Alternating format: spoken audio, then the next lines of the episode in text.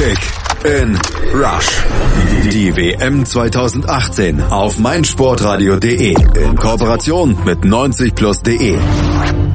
Marokko war bereits ausgeschieden, schnupperte aber bis in die Nachspielzeit an der Sensation gegen Spanien, doch dann glichen die Iberer doch noch zum 2 zu 2 aus. Ein Tor, das erst nach Konsultation des VAR Anerkennung fand, denn der musste eine Abseitsentscheidung des Schiri-Assistenten revidieren. Und weil sich auch im Parallelspiel in der Nachspielzeit die Ereignisse noch überschlugen und Portugals Sieg dann doch noch in ein Unentschieden zurückverwandelt wurde, reichte dieser Punkt von Spanien beim 2 zu 2 gegen Marokko, um als Gruppensieger ins Achtelfinale einzuziehen. Die Russen also der nächste Gegner Spaniens. Wir blicken auf dieses Spiel zurück, auf Spanien gegen Marokko mit Manuel Behlert von 90 Plus. Hallo Manu. Hallo. Die Highlights. Khalid Boutaib, der brachte Marokko in der 14. Minute mit 1 zu 0 in Führung. Isco konnte kurz darauf in der 19. zum 1 zu 1 ausgleichen. En Nesiri, der stellte dann in der 81. Minute den alten Abstand wieder her. Ihr Jago Aspas in der Nachspielzeit noch zum spanischen Ausgleich kam. Das die Highlights der Partie. Und jetzt schauen wir auf die Analyse. Die Analyse. Ja, Manu, die Marokkaner schon ausgeschieden eigentlich, aber unheimlich engagiert bei der Sache. Die wollten sich noch ein kleines Erfolgserlebnis wenigstens mitnehmen auf dem Rückweg nach Hause. Ja, die Frage war, ähm, nach den ersten beiden Spielen, in denen Marokko sehr offensiv aufgetreten ist und ähm, ja eher Probleme mit der Chancenverwertung hatte, ähm, ob sie das gegen dominante Spanier ebenso machen. Aber ähm, ja, sie, sie haben auch hier versucht, äh, mit ihren Offensivkräften sich relativ früh in Szene zu setzen und in Position zu bringen. Und das hat auch ganz gut funktioniert. Also sie haben Spanien mehr gefordert, als man das für eine Mannschaft oder von einer Mannschaft erwarten kann, die schon ausgeschieden ist. Ähm, da hat man in der Anfangsphase gedacht, ähm, es geht vielleicht doch eher noch für Marokko um was als, als für Spanien. Also das war bei den Spaniern wieder dieses typische, ähm, diese, diese typische Spielkontrolle. Also ja, man merkte den Spaniern an, sie sind unglaublich ballsicher. Sie haben den sie lassen den Ball zirkulieren, sie versuchen den Gegner herauszulocken, versuchen ähm, irgendwelche Fehler zu provozieren, aber den, ja, das ist, Marokko hat das wirklich gut gemacht, ähm, wie schon in den ersten beiden Spielen, hat aber trotzdem den ersten Fehler gemacht. Also nach vier Minuten gab es die erste gute Chance, als äh, Isco versucht hat, über die Außen Iniesta einzubinden, aber der Torwart den Ball abgefangen hat. Ähm, ja, aber auch Spanien hat Fehler gemacht. Also mhm. sie haben die drei Gegentore gegen Portugal äh, nicht ohne Grund kassiert. Das hat man heute wieder gesehen. Gegen den Iran haben die Spanier äh, wenig zugelassen, aber heute ähm, gab es schon einige individuelle Fehler in der Defensive der Spanier, die man so nicht kennt. Vor allen Dingen auch von Sergio Ramos. Der hatte ein Missverständnis mit Andres Iniesta in der 14. Minute und das war die Situation, die dann Khalid Boutaib ausnutzte. Genau, äh, das war ein krasses Missverständnis zwischen äh, Iniesta und Ramos, aber der Fehler geht schon eher auf Ramos, finde ich der da immer noch die Möglichkeit hat zu reagieren den Ball schnell rauszuspielen ähm, oder auch einfach per äh, Spannstoß so weit wie möglich zu klären. Ähm, Butaib ist dann, liegt dann allein auf, der Reha zu, hat den Ball unglaublich lässig eben noch durch die Beine geschoben. Ähm, da habe ich mich schon gefragt zu dem Zeitpunkt, warum Marokko in den ersten beiden Spielen nicht so eine Effizienz an den Tag legte. Das war die erste große Chance. Die nutzen sie sofort. Hätten sie das in den ersten beiden Spielen mal gemacht, ähm, glaube ich, dann hätten sie eine andere Ausgangsposition vor diesem Spiel gehabt. Also das, das war schon beeindruckend, wie ähm, zielstrebig Butaib die Szene da ausgenutzt hat. Aber seine andere, sein anderes Gesicht hat er kurz später nochmal gezeigt. Ja, und außerdem haben dann auch die Spanier natürlich ihr anderes Gesicht dann nochmal gezeigt. Auch Iniesta, der ja in dieses Missverständnis mit Ramos verwickelt war, der sorgte dann dafür, dass es nach oder fünf Minuten später dann wieder eins zu eins stand, also wieder unentschieden stand. Der bediente nämlich im Strafraum Isco. Genau, ähm, ja, Iniesta ähm, hat heute viele gute Szenen gehabt, zwar in der Defensiv, im, im Defensivverhalten, ähm, den einen oder anderen. Ja, es ist auch in einem Alter mittlerweile Iniesta, in, in dem es äh, nicht mehr so ist, dass er einfach von der ersten bis zur letzten Minute hoch und runter laufen kann. Aber seine ähm, Vorarbeit zum 1 zu 1 war überragend. Das war eine sehr schnelle, kurze Passstaffette mit Iniesta, Isco und Diego Costa. Ähm, dann wieder Iniesta und dann wieder Isco, der dann den Ball, die, die, die flache Hereingabe nochmal kurz verzögert und dann einfach aus kurzer Distanz ins obere Eck schießt. Ähm, war keine Chance für den Torhüter, war ein überragender Angriff der Spanier und da haben sie auf jeden Fall ihre Klasse gezeigt. Aber solche Szenen so zielstrebig zu Ende zu spielen, das hat ihnen ähm, im Spiel in vielen Phasen gefehlt. Mhm. Und richtig Ruhe brachte auch dieser Ausgleich erstmal nicht ins spanische Spiel rein, weil die Defensive dann doch immer wieder wackelte und Marokko giftig blieb, sowohl in den Zweikämpfen, was sich ja auch in ein paar Fouls dann niederschlug, aber eben auch bei den Kontern. Und dann gab's eben diese von dir eben schon angesprochene Szene mit Butaib, wo er es dann eben nicht so gut machte wie beim 1 zu 0 gegen, gegen De Gea. Ja, genau, da hat er äh, die, die, das sein, sein Gesicht der ersten beiden Spiele gezeigt, beziehungsweise grundsätzlich die Marokkaner, die dort äh, relativ viel mit Hektik sich ver selbst äh, verbockt haben. Ähm, auch hier lief er äh, allein Richtung De zu, hat aber einen technischen Fehler gehabt, so dass eben der Ball ein bisschen versprungen ist und der einfach sich den Ball zu weit vorgelegt hat und dann eben nicht mehr in eine gute Schussposition kam.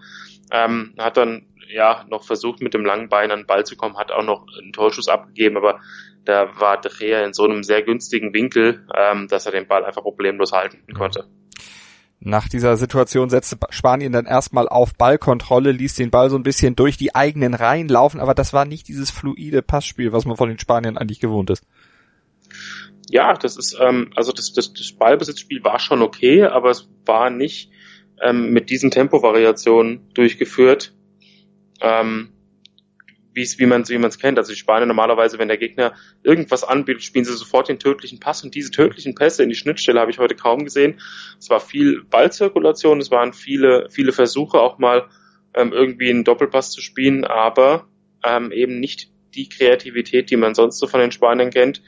Ähm, es war alles in Ordnung, was das Ballbesitzspiel angeht, aber eben der Überraschungsmoment hat meiner Meinung nach so ein bisschen gefehlt. Ähm, kurz vor der Halbzeit gab es nochmal eine eine gute Chance, als Iniesta den Ball von links hereingegeben hat und Diego Costa den nur mit den Stollen noch leicht touchiert, aber ähm, insgesamt war das für den hohen Ballbesitzanteil der Spanier zu wenig, ähm, was, was die klaren Torchancen angeht. Lag natürlich auch immer ein bisschen daran, dass die Marokkaner natürlich dann auch sehr robust zu Werke gingen. Die hatten ja nach 30 Minuten dann auch schon vier gelbe Karten auf der Habenseite, also immer dann auch mal da den Fuß drauf gehalten. Das unterbindet dann natürlich auch so ein Kombinationsspiel. Nach der Pause Spanien auch wieder natürlich im Ballbesitz, hatte mehr vom Ball und letztlich auch mehr vom Spiel, aber auch da fehlte so die Präzision und Marokko setzte den Gegner gerade im Aufbauspiel immer wieder unter Druck und konnte dann eben auch Situationen selber zum Angriff nutzen. Da gab es dann auch ein paar Chancen, wo Marokko gefährlich vors Tor kam. Ja, zum Beispiel hatte Amrabat eine ähm, überragende Gelegenheit, als er ähm, mit einem Schuss, der für mich ein bisschen überraschend kam, also auf einmal gedacht, er, er sucht sich irgendwie noch eine Anspielstation, auf einmal schoss er den Ball aufs Tor, ähm, hat ihn überragend getroffen und der Ball prallte äh, ans, ans Lattenkreuz, also an die inneren, an, an das innere Lattenkreuz und äh, wäre fast drin gewesen. Der Reha hat nicht mal gezuckt. Ähm, das waren, das waren wirklich äh, Nadelstiche, die auch erfolgsversprechend waren. Ähm, Marokko hat sich auch von den längeren Ballbesitzphasen Spaniens nicht beeindruckt gezeigt. Natürlich, wie du eben gesagt hast, sie haben viele Fouls begangen, sie haben auch versucht, den Spielfluss zu zerstören, aber bis auf zwei, drei Aktionen war das überhaupt nicht grob unfair. Das waren eher taktische Fouls. Also das war insgesamt eine gute Leistung von der Mannschaft und ähm, sie hätten sich eigentlich in dieser Situation bei dem Lattenschuss belohnen können. Kurz darauf hatten die Spanier dann die Riesenchance äh, durch Isco mhm. nach einer herausragenden Vorarbeit köpfte aufs, aufs lange Eck. Kopfball ist eigentlich nicht so seine Kernkompetenz, aber den hat er überragend getroffen und äh, Romain Saiz, ähm, Innenverteidiger der Marokkaner, hat den Ball dann noch hervorragend für den schon geschlagenen Torhüter kurz vor der Linie geklärt. Also das war eine überragende Aktion, der das Spiel wieder auf die andere Seite hätte kippen können. Spanien ließ es dann etwas lockerer angehen und wurde letztlich dafür auch ein bisschen bestraft, denn Marokko, Marokko setzte immer weiter nach, der Außenseiter konnte dann nach einer Ecke sogar in Führung gehen. Genau, ähm, kurz, äh, also schon schon ein paar Minuten vorher hatte, die hatten die Spanier noch eine gute Chance nach einer Ecke, das war unmittelbar nach der Isco-Chance. Ähm, in der 82. Minute hat sich dann wieder mal bewahrheitet, dass äh, Standards in diesem Turnier unglaublich wichtig sind. Ähm, eine herausragende Ecke und in Nesiri, der Joker, der für Butaib ins Spiel kam, hat dann den Ball ähm, überragend getroffen per Kopf und hat äh, De Rea keine Chance gelassen. Da muss man auch wieder sagen, da hat er sogar Sergio Ramos übersprungen. Also der hat schon wieder am Gegentor letztlich ein bisschen mit Schuld getragen. Ja, hat nicht die allerglücklichste Figur heute gemacht, aber ja, in so einem Spiel kann er selbst verschmerzen. Also ich denke, wenn die großen Spiele für die Spanier anstehen, wird Ramos auch wieder seine Leistung bringen. Hm. Und für Spanien ging's ja dann am Ende auch noch mit einem blauen Auge aus, denn auch da kurz ausgeführte Ecke, wieder ein Standard, der letztlich zu dem Tor geführt hatte. Kurze Ecke, dann Cavachal am Ball, der flankt von der rechten Strafraumkante dann vors Tor und da steht Jago Aspas, äh, der den Ball mit der Sohle erstmal ins Tor buxiert. Der Linienrichter hatte zunächst die Fahne gehoben, hatte eine Abseitsposition gesehen, die konnte dann mit dem Video Assistant Referee dann widerlegt werden. Ja, ähm, ich hatte auch tendenziell am Anfang ähm, auf Abseits, ich, es sah für mich ein bisschen nach Abseits aus. Mhm. Ähm, auch in der ersten Wiederholung war ich mir noch nicht ganz sicher, ob es ähm, nicht vielleicht doch so ist, dass der Kopf von, von ähm, Aspas oder die Schulter ein Tick im Abseits ist. Ähm, aber dann, als man die diese nahe Wiederholung gesehen hat, ähm, dann war schon klar, dass im Moment der Ballabgabe wirklich gleiche Höhe bestand. Ähm, ja, das, der Abschluss von Aspas war fantastisch. Ähm, traumhaftes Tor. Und wenn man die kompletten 90 Minuten von A bis Z betrachtet, dann war es wahrscheinlich auch verdient. Mhm. Aber wenn man, man, man fiebert ohnehin ja immer ein bisschen mehr mit dem Außenseiter mit und die Marokkaner, die bis jetzt in dem Turnier wirklich teilweise sehr schönen und äh, strukturierten Offensivfußball gezeigt haben, mit dem, hätten mit ein bisschen mehr ähm, Hirn, will ich sagen, mhm. in, den, in den Abschlusssituationen wahrscheinlich sich in eine Position bringen können, der sie heute auch noch weiterkommen mhm. hätten können. Ähm, und ja, im Endeffekt zum Marokko wird das als, als Erfolg mitnehmen, das, das auch zu Recht. Und die Spanier, ja, haben dann nochmal den Kopf aus der Schlinge gezogen und kommen zumindest ohne Niederlage äh, durch diese Gruppenphase. Gut gespielt haben sie nicht, aber es ist, es, man muss nicht immer äh, in Gruppenphasen gut spielen. Ich kann mich noch erinnern, 2010 haben sie das erste Spiel gegen die Schweiz verloren. Ähm, danach auch viele Spiele zwar kontrolliert, aber auch nur mit 1 zu 0 oder einem Torunterschied gewonnen. Also ähm, das sollte man nicht überbewerten. Spanien hat das heute über weite Strecken ordentlich gemacht und kann mit Sicherheit auch noch zulegen. So sieht's aus. Da werden wir gleich nochmal drauf eingehen. Aber Marokko kriegt als Trostpreis natürlich nicht nur den Punkt gegen Spanien, sondern stellt auch aus unserer Sicht den Spieler des Spiels. Ja, ähm, eben schon angeklungen, dass Roman Saiz ähm, entscheidend beteiligt war in diesem Spiel. Hat nicht nur den Kopfball von Isco hervorragend vor der Linie noch geklärt, sondern ähm, hatte zwar natürlich nicht viele Ballaktionen, weil die Spanier eben das, das Ballbesitzspiel aufgezogen haben, aber hat eine Passquote von 90 Prozent. Die Spanier haben versucht schon punktuell relativ aggressiv zu pressen. Mhm.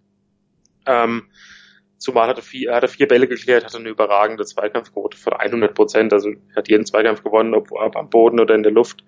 Ähm, hat einige Bälle abgefangen, hat auch mal die Lücken zugelaufen, die möglichen Schnittstellenpässe der Spanier ähm, eben auch blockiert. Und äh, ja, es war eine sehr gute Leistung, weil gerade in den ersten beiden Spielen die marokkanischen Verteidiger eher so ein bisschen das Problem waren. Also sowohl die Verteidiger, also dass, dass die Absicherung im zentralen Mittelfeld hat ein bisschen gefehlt und so gab es äh, Räume für die Gegner.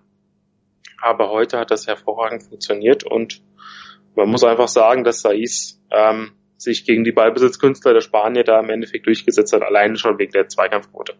Dann lass uns noch den Ausblick wagen auf die Spanier. Du hast schon gesagt, also 2010, da hatten sie zunächst verloren, sich dann eher so durchgewurschtelt, zwar Ballbesitz gehabt, aber eben doch immer sehr enge Spiele, nicht unbedingt geglänzt. Jetzt treffen sie auf den Gastgeber, auf Russland im Achtelfinale.